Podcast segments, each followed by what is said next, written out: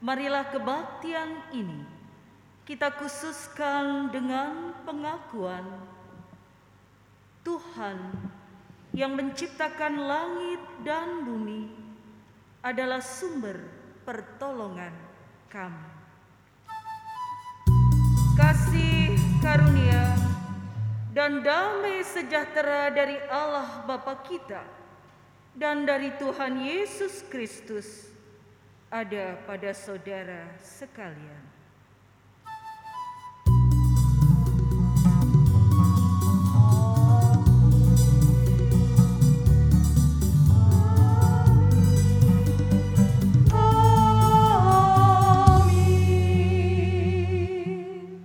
Silakan duduk kembali. Kita lantunkan syukur dalam kidung pujian kita. Kita akan nyanyikan dalam kidung jemaat nomor dua di ayat atau di bait yang pertama dan ke keempat.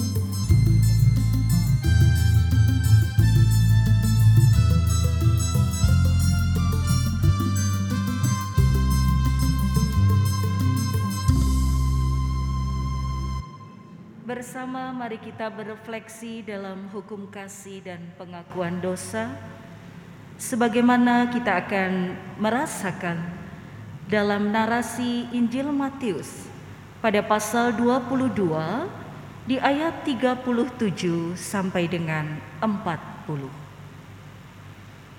Jawab Yesus kepadanya, Kasihilah Tuhan Allahmu dengan segenap hatimu dan dengan segenap jiwamu dan dengan segenap akal budimu. Itulah hukum yang terutama dan yang pertama. Dan hukum yang kedua yang sama dengan itu ialah kasihilah sesamamu manusia seperti dirimu sendiri. Pada kedua hukum inilah tergantung seluruh hukum Taurat dan kitab para nabi. Dengan mengaca pada hukum kasih ini, nyata sekali dosa kita, yaitu kita tidak dapat melaksanakan hukum kasih ini dengan selengkapnya dan seutuhnya. Oleh sebab itu, marilah kita menyesali dosa kita seraya memohon pertolongan Tuhan.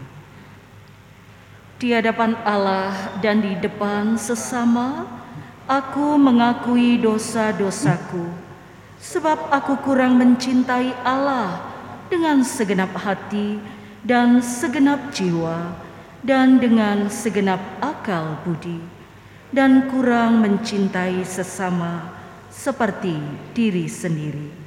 Itulah dosaku, dosaku sendiri. Tuhan, kiranya mengampuni dosaku dan mengaruniakan kuasa Roh Kudus kepadaku, supaya aku dapat melakukan kehendak Tuhan. Dan saudara, berita anugerah akan kita terima melalui bagian kitab Mazmur. Mazmur pada pasalnya yang ke-33 di ayat 18 dan ayat 19. Mazmur 33 ayat 18 dan 19. Sesungguhnya mata Tuhan tertuju kepada mereka yang takut akan Dia, kepada mereka yang berharap akan kasih setianya, untuk melepaskan jiwa mereka daripada maut dan memelihara hidup mereka pada masa kelaparan. Dan petunjuk hidup baru masih melalui bagian kitab Mazmur pada pasal 46 di ayat 2 sampai dengan ayat yang keempat. Allah itu bagi kita tempat perlindungan dan kekuatan, sebagai penolong dalam kesesakan, sangat terbukti. Sebab itu, kita tidak akan takut sekalipun bumi berubah, sekalipun gunung-gunung goncang di dalam laut, sekalipun ribut dan berbuih airnya, sekalipun gunung-gunung goyang oleh geloranya. Saudara, kami undang untuk berdiri dalam sepenuh hati dan kesanggupan kita akan lantunkan pujian Kidung Jemaat 436 bait pertama dan kedua.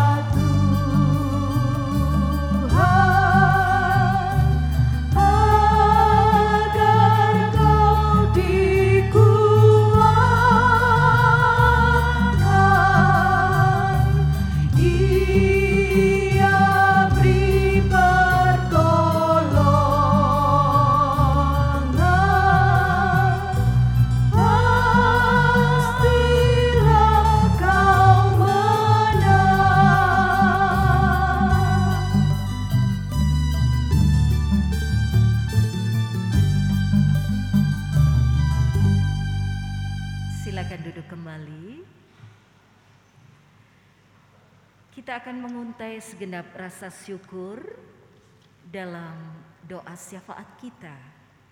Mari teduhkan hati, kita berdoa bersama. Harap akan Engkau, sumber kehidupan, yang memiliki hidup kami dan mencipta semesta dalam rangkaian karya kasih-Nya, yang mengandugerahi kehidupan dan menopang kami untuk belajar, menjalani setiap kesempatan yang Kau beri dalam untaian hidup yang Engkau berikan pada kami. Sebagaimana malam ini, kami belajar bersama menghayati segala anugerah kebaikan-Mu itu. Di antara berbagai keterbatasan dan situasi yang kami alami, Engkau tetap menolong kami untuk ada dalam kebersamaan. Sebagai milikmu melalui jemaatmu di GKJ Mergangsan ini. Kau tumbuhkan kami dalam berbagai kondisi Kau teguhkan hidup kami di antara berbagai keterbatasan untuk mewarta kehadiranmu secara nyata dalam relasi yang kami bangun dengan kesadaran akan keberagaman dan keunikan di antara kami.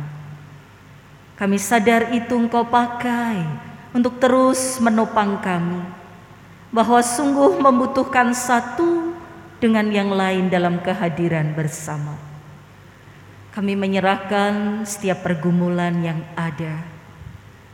Kami yakin dan percaya penyertaan-Mu itu senantiasa Engkau terus menopang dalam berbagai situasi hidup.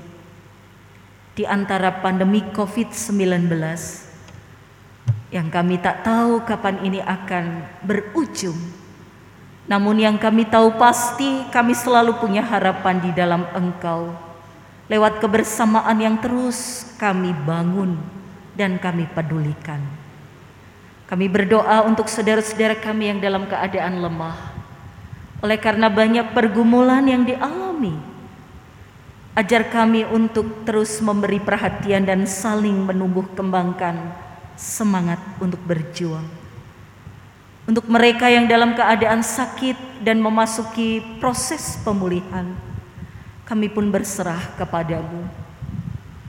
Juga secara khusus saat ini sebuah kerinduan dari anak kami yang berdomisili dalam kos di tempat ini, di daerah ini, untuk mendoakan ibunya dalam ulang tahun yang ke-49 Ibu Lili Lalaun. Kami serahkan keberadaannya penuh di dalam Engkau Tuhan atas kerinduan seorang anak untuk berjumpa ibunya tetapi karena situasi tidak memungkinkan lewat doa ia mengirimkan rasa kasih dan sayangnya. Kami juga berdoa untuk setiap kami yang merayakan situasi hidup dan kebahagiaan di antara kondisi pandemik ini. Kami juga berserah kepadamu untuk kehidupan yang kami bangun bersama di tengah-tengah relasi sebagai keluarga, baik itu suami, istri, ataupun anak-anak. Ajar kami untuk menumbuh kembangkan semangat untuk melantunkan harmoni kasihmu di antara keberagaman yang kami jumpai juga. Sehingga kami belajar bertumbuh dan berjuang bersama untuk saling mendengar, merasakan, dan mengingatkan kami juga menyerahkan hidup kami di tengah-tengah kebersamaan dengan masyarakat bangsa dan negara ini.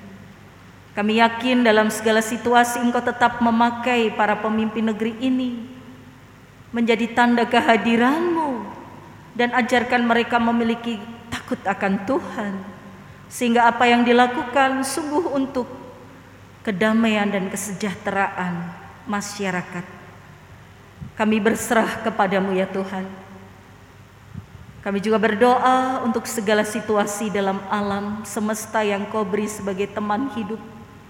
Gelora yang ada menjadi tanda betapa rapuhnya kami bahwa kami sungguh hanya berserah kepadamu. Ajarkan kami untuk merawat dan menjaga kelestarian lingkungan di sekitarnya dalam kehidupan kami, sehingga kami juga dapat membangun harmoni dan keseimbangan untuk alam. Dan pada akhirnya, kami mau menyerahkan segenap hidup kami di sisa waktu yang masih ada, hanya di dalam penyertaan-Mu ya Tuhan. Engkaulah sumber kehidupan kami yang mencipta, memelihara, dan menyelamatkan. Dalam Tuhan Yesus, doa ini kami naikkan. Terima kasih ya Tuhan. Amin. Saudaraku yang terkasih, kita bersama-sama pada saat ini juga akan mendengarkan sabda Tuhan dan kita akan mengawalinya dalam pembacaan Alkitab untuk pembacaan yang pertama. Bacaan yang pertama diambil dari 1 Samuel 17 ayatnya 1a yang ayat keempat sampai 11 kemudian dilanjutkan dengan ayat 19 sampai 23 kemudian dilanjutkan dengan ayatnya yang ke-32 sampai 49 dengan tiga judul bacaan.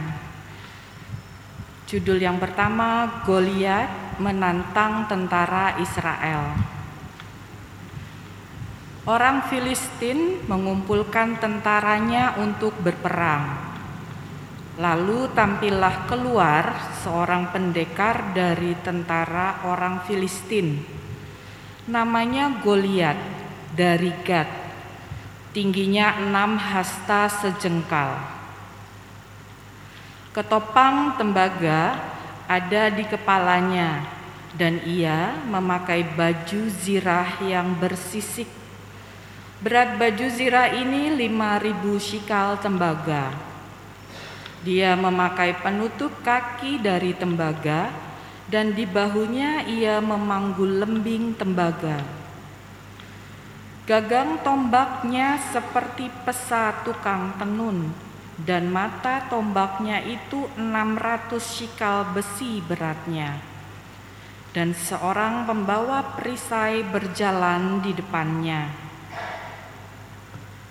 Ia berdiri dan berseru kepada barisan Israel.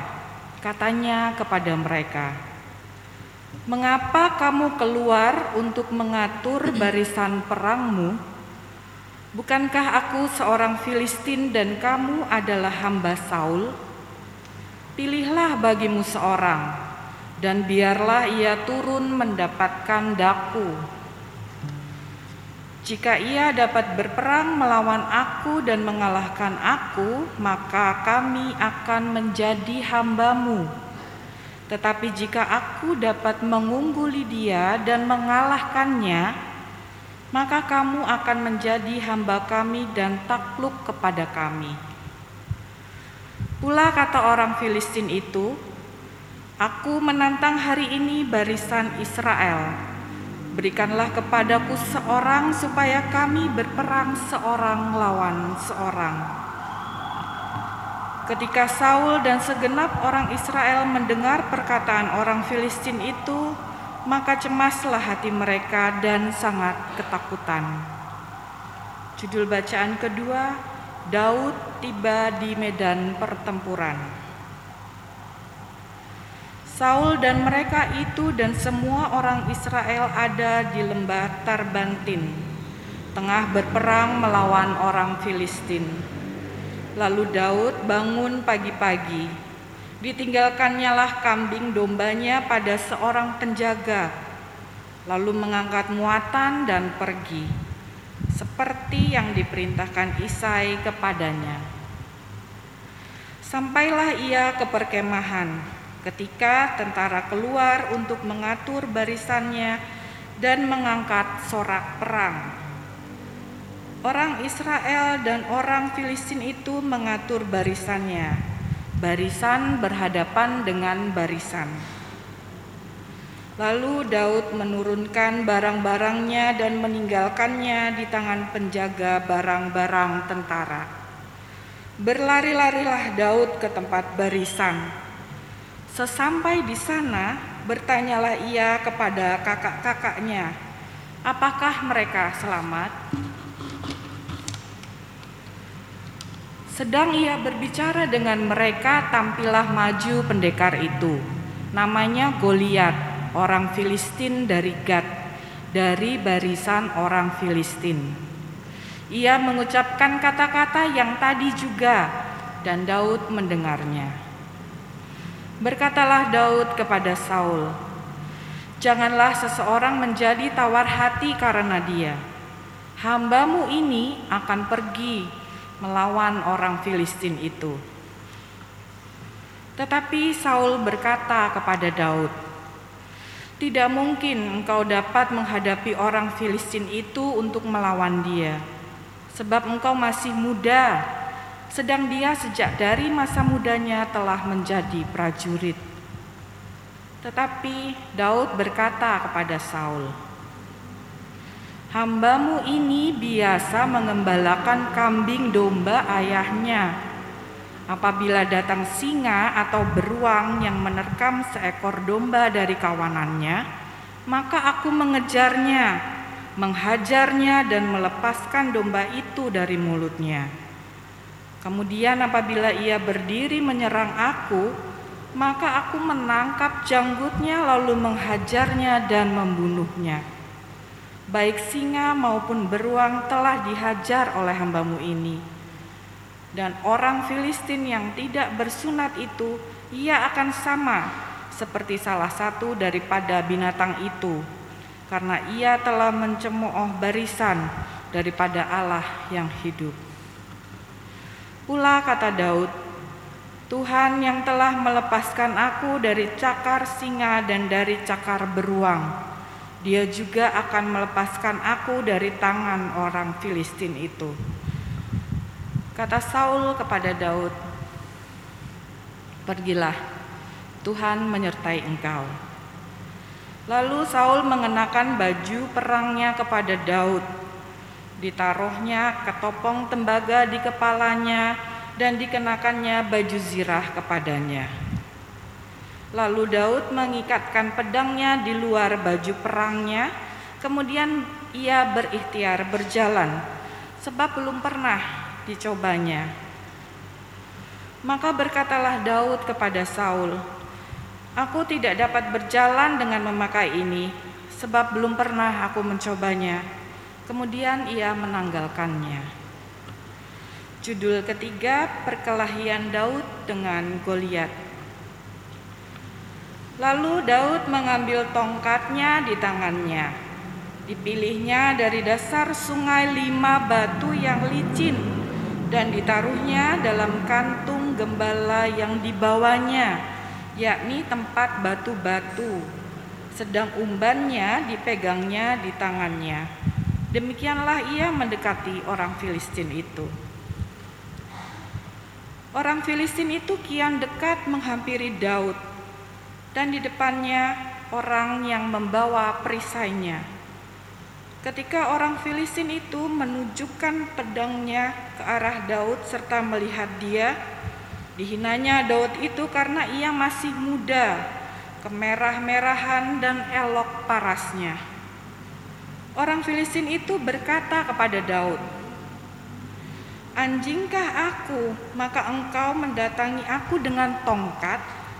Lalu demi para allahnya orang Filistin itu mengutuki Daud. Pula orang Filistin itu berkata kepada Daud, "Hadapilah aku, maka aku akan memberikan dagingmu kepada burung-burung di udara dan kepada binatang-binatang di padang. Tetapi Daud berkata kepada orang Filistin itu, "Engkau mendatangi aku dengan pedang dan tombak dan lembing, tetapi aku mendatangi engkau dengan nama Tuhan semesta alam, Allah segala barisan Israel yang kau tantang itu." Hari ini juga Tuhan akan menyerahkan engkau ke dalam tanganku dan aku akan mengalahkan engkau dan memenggal kepalamu dari tubuhmu. Hari ini juga aku akan memberikan mayatmu dan mayat tentara orang Filistin kepada burung-burung di udara, dan kepada binatang-binatang liar, supaya seluruh bumi tahu bahwa Israel mempunyai Allah. Dan supaya segenap jemaah ini tahu bahwa Tuhan menyelamatkan bukan dengan pedang dan bukan dengan lembing, sebab di tangan Tuhanlah pertempuran, dan Ia pun menyerahkan kamu ke dalam tangan kami. Ketika orang Filistin itu bergerak maju untuk menemui Daud, maka segeralah Daud berlari ke barisan musuh untuk menemui orang Filistin itu. Lalu Daud memasukkan tangannya dalam kantungnya. Diambilnyalah sebuah batu dari dalamnya, diumbannya. Maka kenalah dahi orang Filistin itu, sehingga batu itu terbenam ke dalam dahinya dan terjerumuslah ia dengan mukanya ke tanah. Demikianlah sabda Tuhan. Syukur kepada Tuhan. Dan kini kita akan bersama melihat dalam bacaan Injil kita. Mari kita membuka dalam Markus pasal 4 di ayat 35 sampai dengan ayat 41. Markus pasal 4 ayat 35 sampai 41. Angin ribut diredakan. Pada hari itu, waktu hari sudah petang, Yesus berkata kepada mereka, "Marilah kita bertolak ke seberang." Mereka meninggalkan orang banyak itu, lalu bertolak dan membawa Yesus beserta dengan mereka dalam perahu di mana Yesus telah duduk, dan perahu-perahu lain juga menyertai Dia. Lalu mengamuklah tofan yang sangat dahsyat, dan ombak menyembur masuk ke dalam perahu, sehingga perahu itu mulai penuh dengan air. Pada waktu itu, Yesus sedang tidur di buritan di sebuah tilam. Maka murid-muridnya membangunkan dia dan berkata kepadanya, "Guru, engkau tidak peduli kalau kita binasa." Ia pun bangun, menghardik angin itu, dan berkata kepada danau itu, "Diam, tenanglah." Lalu angin itu reda, dan danau itu menjadi teduh sekali. Lalu ia berkata kepada mereka, "Mengapa kamu begitu takut? Mengapa kamu tidak percaya?" Mereka menjadi sangat takut dan berkata seorang kepada yang lain, "Siapa gerangan orang ini sehingga angin dan danau pun taat kepadanya?" Saudaraku, demikianlah firman Tuhan. Yang berbahagia adalah mereka yang mendengarkan firman Tuhan, menghayati dan melakukan dalam hidupnya. Haleluya!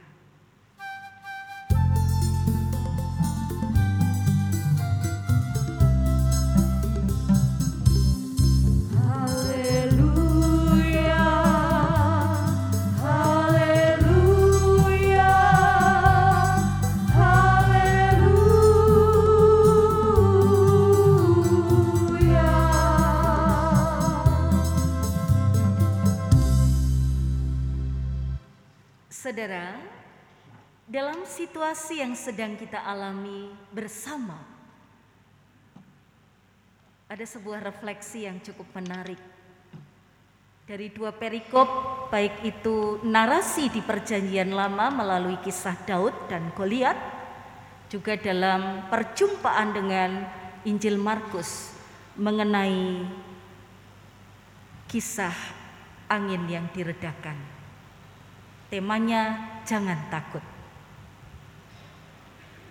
Kalau mau jujur, saudara, Rasa-rasanya yang kita alami sampai saat ini adalah kondisi takut. Apa indikasinya? Bagian kecil yang membuktikan saya memakai masker. Pasti ada ketakutan, ada kekhawatiran, atau ada hal-hal lain yang kemudian dipergumulkan dan terungkap. Masih ada hal-hal lain juga kalau kita bicara jujur tentang situasi dan kondisi takut yang kita alami. Tetapi saudara, sejatinya perikop ini tidak hanya bicara soal jangan takut, tetapi lebih kepada bagaimana kita jangan menjadi pengecut. Mari kita lihat di ayat-ayat yang tadi kita baca secara khusus dalam perjanjian baru di Injil Markus. Di ayat 40. Pertanyaan Yesus pada para murid, "Kenapa kamu begitu takut?" Kata yang dipakai saudara, "Kenapa kamu begitu takut?" Itu dalam pendekatan bahasa aslinya disebut deilos. Ini punya makna pengecut, menjadi pengecut. Ada perbedaan seorang yang takut dan pengecut. Alur ceritanya kalau kita mau meruntut melihat kembali. Mulai di ayat 35 ada situasi ketika Yesus bersama para murid sedang berlayar di Danau Galilea yang cukup luas. Ada perahu, tapi juga tidak hanya perahu mereka saja, saudara. Sebenarnya ada beberapa perahu juga, tapi mungkin kita sering membatasi hanya kayaknya mungkin yang sedang berlayar hanya satu tuh ya perahunya Yesus saja. Tidak.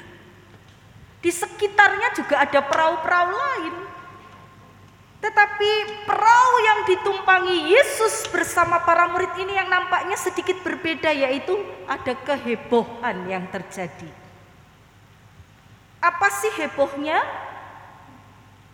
Para murid dalam kondisi yang takut karena ia melihat ada angin yang besar menerpa perahunya dan kemudian air masuk dan membuat kondisi perahunya menjadi tidak stabil. Dan mereka berpikir itu pasti nanti akan tenggelam dan habislah mereka. Padahal tidak hanya perahunya dia saja. Perahu-perahu lain mungkin juga mengalami situasi yang sama.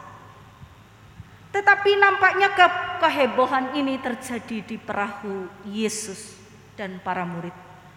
Maka dalam kondisi yang seperti itu kemudian ada yang mendatangi Yesus. Mungkin juga mangkel gitu ya. Lainnya panik, ini kok lihat tidur di buritan. Ditilam di atas tilam gitu. Mereka merasa nggak peduli banget ya dengan ketakutan yang sedang mereka rasakan. Maka saudara kemudian Yesus katakan, diam, tenanglah. Apakah Yesus tidak peduli dengan kondisi mereka? Sangat peduli. Diam dan tenanglah menjadi dua kata kunci yang cukup berarti. Yang kemudian mengingatkan para murid Bagaimana mereka belajar mengelola rasa takut itu untuk tidak menjadi pengecut. Untuk tidak hanya heboh sendiri. Aduh gimana ya? Aduh airnya kok masuk ya? Aduh, aduh. Hanya aduh, duh, duh gitu ya. Lalu nggak ada reaksi apa pun. Karena biasanya ketika dalam kondisi yang benar-benar mengkhawatirkan yang dilihat fokusnya hanya pada persoalan dan lupa untuk membangun langkah-langkah apa yang akan dilakukan. Dan itulah yang kemudian diingatkan Yesus. Diam dan tenang bukan saja mengingatkan semesta, alam, danau itu kemudian menjadi tenang dan diam, tetapi mengingatkan bagaimana situasi para murid pada waktu itu. Apakah kemudian mereka hilang rasa takutnya ketika Yesus sudah menenangkan danau dan angin tadi? Mari kita lihat di ayat 41 Saudara. Apa yang terjadi pada para murid? Ternyata mereka menjadi sangat takut.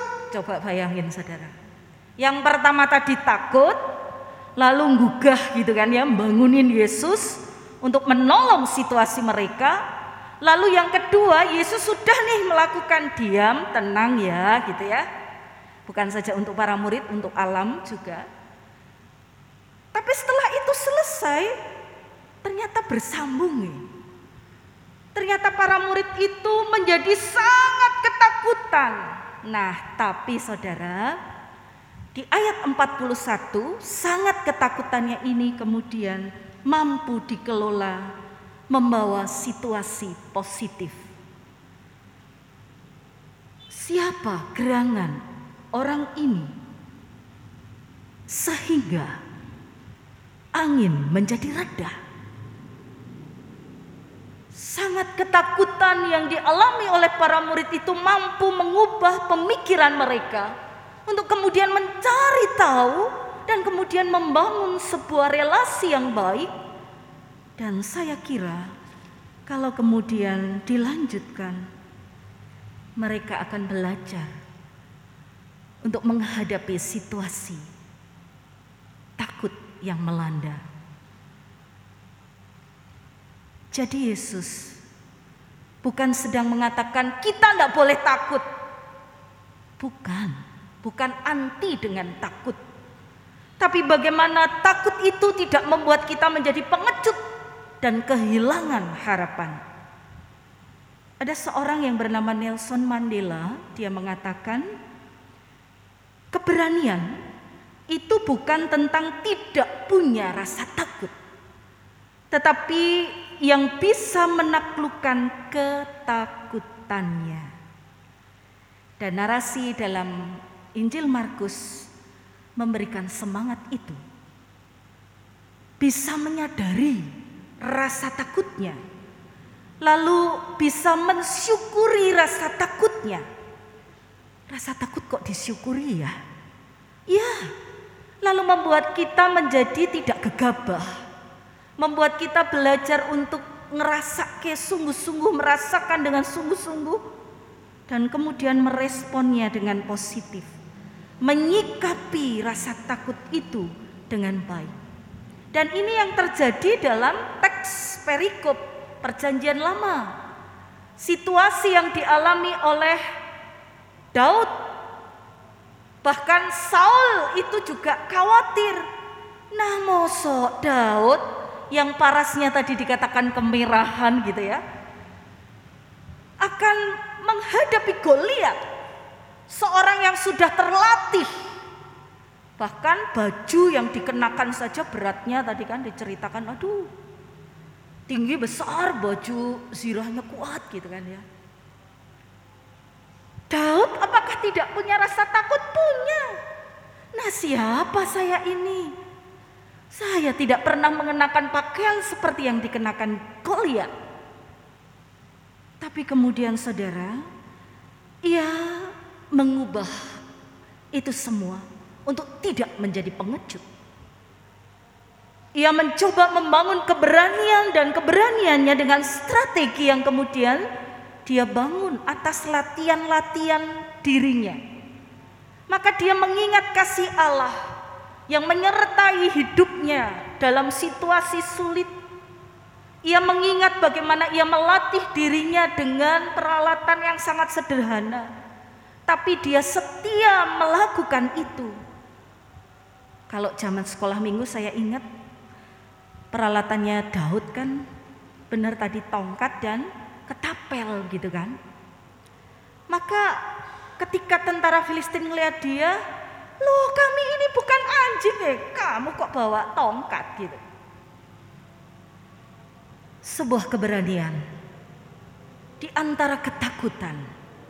sebuah keberanian untuk berjuang karena dia tahu dia sedang menyiapkan dirinya untuk hal yang baik. Pasti kemudian akan membawa dampak yang positif di dalam kehidupan. Di tengah situasi yang saya dan saudara serta semua orang alami dalam pandemi COVID ini, kita menjadi takut bukan berarti kita tidak punya pengharapan.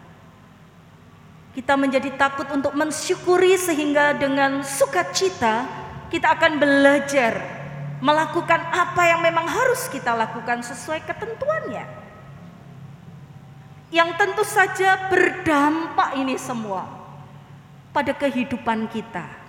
Tadi saya sempat ngobrol di ruang persiapan. Betapa COVID ini sudah meluluh lantahkanlah kehidupan manusia pendapatan Jogja begitu ya dari anak kos berkurang besar. Dan itu tidak hanya untuk daerah kita, negara kita, negara-negara lain juga mengalami. Mungkin ada yang sedang dalam situasi sulit. Bagaimana kami harus ada dalam kondisi seperti ini? Saya takut dan khawatir apakah saya bisa menghadapi dengan baik. Dan di sinilah saudara, Mari kita membangun kebersamaan sebagai sebuah kehidupan gereja yang memaknai perjumpaan sebagai kekuatan untuk mengubah ketakutan dan kekhawatiran untuk tidak menjadi pengecut, tetapi belajar berjuang bersama. Membangun harapan, mengingatkan dalam keterbatasan yang kita miliki. Saling mensupport dengan hal-hal yang mampu dan bisa kita lakukan. Ada sisi-sisi positif yang masih kita rasakan. Dalam kondisi yang krisis orang menjadi kreatif dan terus dihidupi itu. Karena kita yakin Tuhan tidak pernah meninggalkan kita. Ia sejatinya ada selalu di dalam perahu kita. Entah itu di belakang, entah itu di depan, tetapi dia ada bersama kita. Yang kita butuhkan adalah tenang, diam, tetapi berbuat, melakukan dengan tidak hanya heboh dan gerusa-gerusu, namun dengan selalu berjuang menyerahkan semuanya dalam penyertaan Tuhan. Yakinlah di antara banyak kesulitan yang kita hadapi, kita tidak pernah sendiri. Tuhan menyertai kita. Amin. Mari kita bersaat teduh bersama.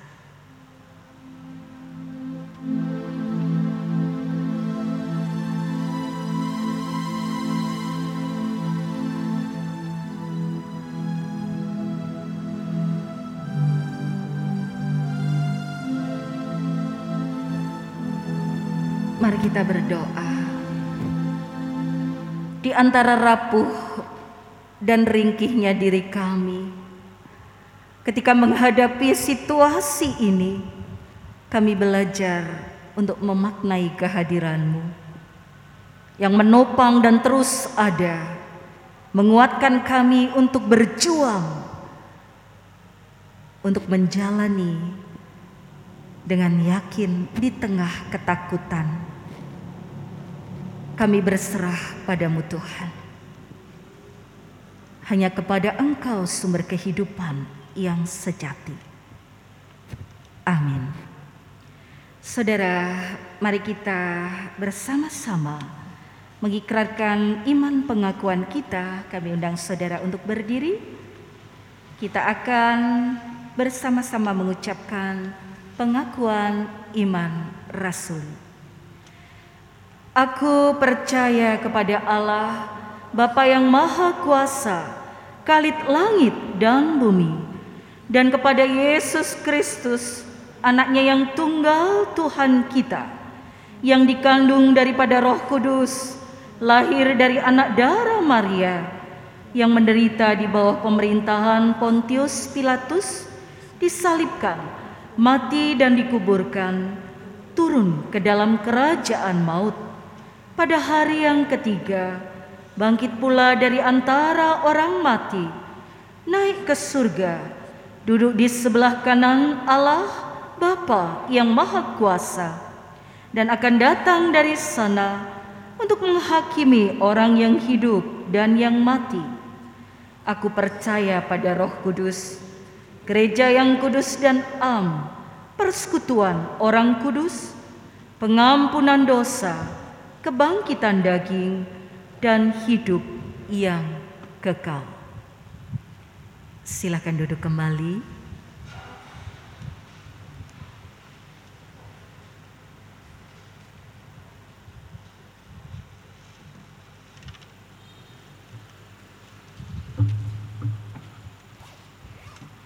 Jemaat yang terkasih dalam Tuhan Yesus Kristus, kiranya persembahan yang kita berikan di awal ibadah tadi atau yang akan kita berikan setelah ibadah selesai adalah ungkapan rasa syukur kita dan merupakan tanggapan kita terhadap firman Tuhan yang akan kita baca dari Mazmur 107 ayat 21 sampai 22. Biarlah mereka bersyukur kepada Tuhan karena kasih setianya, karena perbuatan-perbuatannya yang ajaib terhadap anak-anak manusia.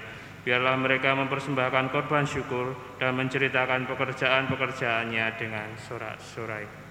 Tempat persembahan disediakan di depan pintu dan untuk pelaksanaan persembahan mari kita nyanyikan dengan pujian Kidung Jemaat 439 bait pertama dan kedua.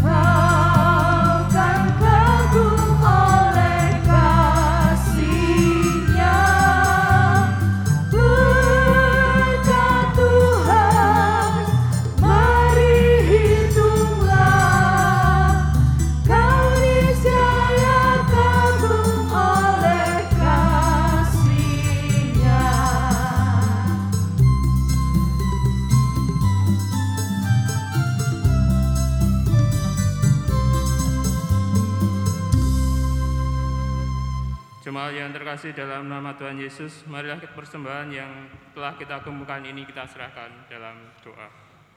Dalam Bapa kami yang bertata dalam ajaran surga, puji syukur Tuhan hari ini kau beri kesempatan kami untuk melaksanakan memberikan persembahan pada sore ini. Kiranya Tuhan sendiri yang sucikan segala persembahan kami Dan biarlah Tuhan mulai persembahan ini namamu dimuliakan dan kami dimampukan berpartisipasi dalam karya cinta kasih-Mu yang mendatangkan kebaikan bagi seluruh ciptaan.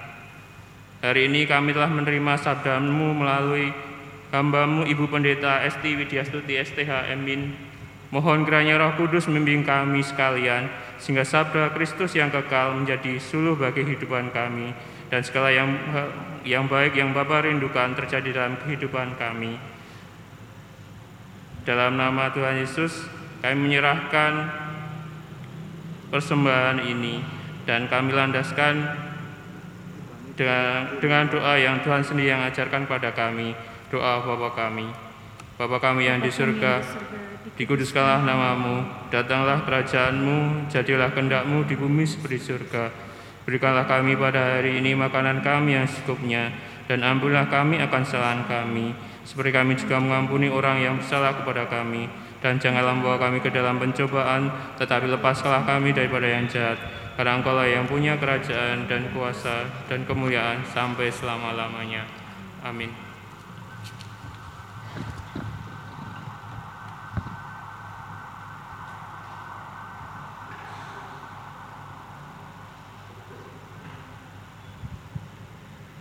Kami undang jemaat untuk berdiri. Bersama kita akan lantunkan pujian pengutusan kita dalam Kidung Jemaat 440 pada bait yang pertama dan ketiga.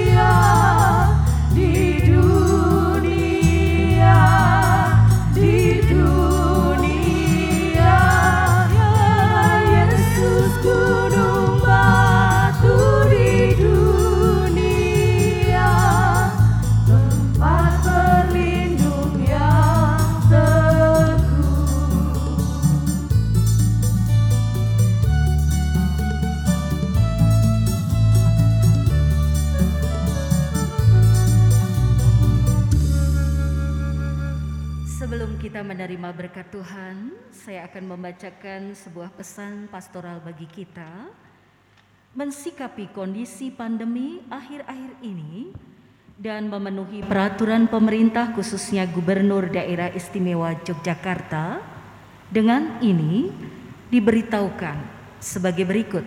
Yang pertama, jemaat dimohon tetap mentaati protokol kesehatan dengan ketat. Dan selama ibadah berlangsung, tidak membuka masker.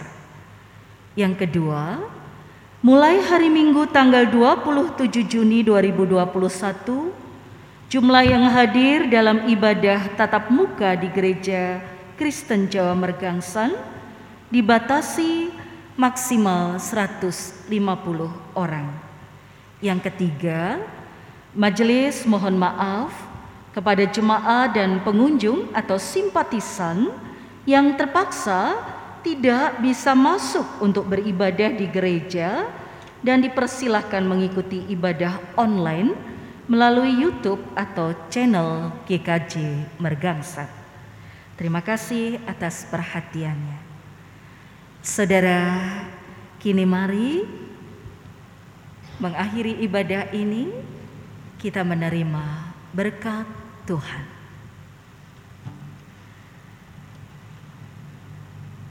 Tuhan memberkati saudara dan melindungi saudara.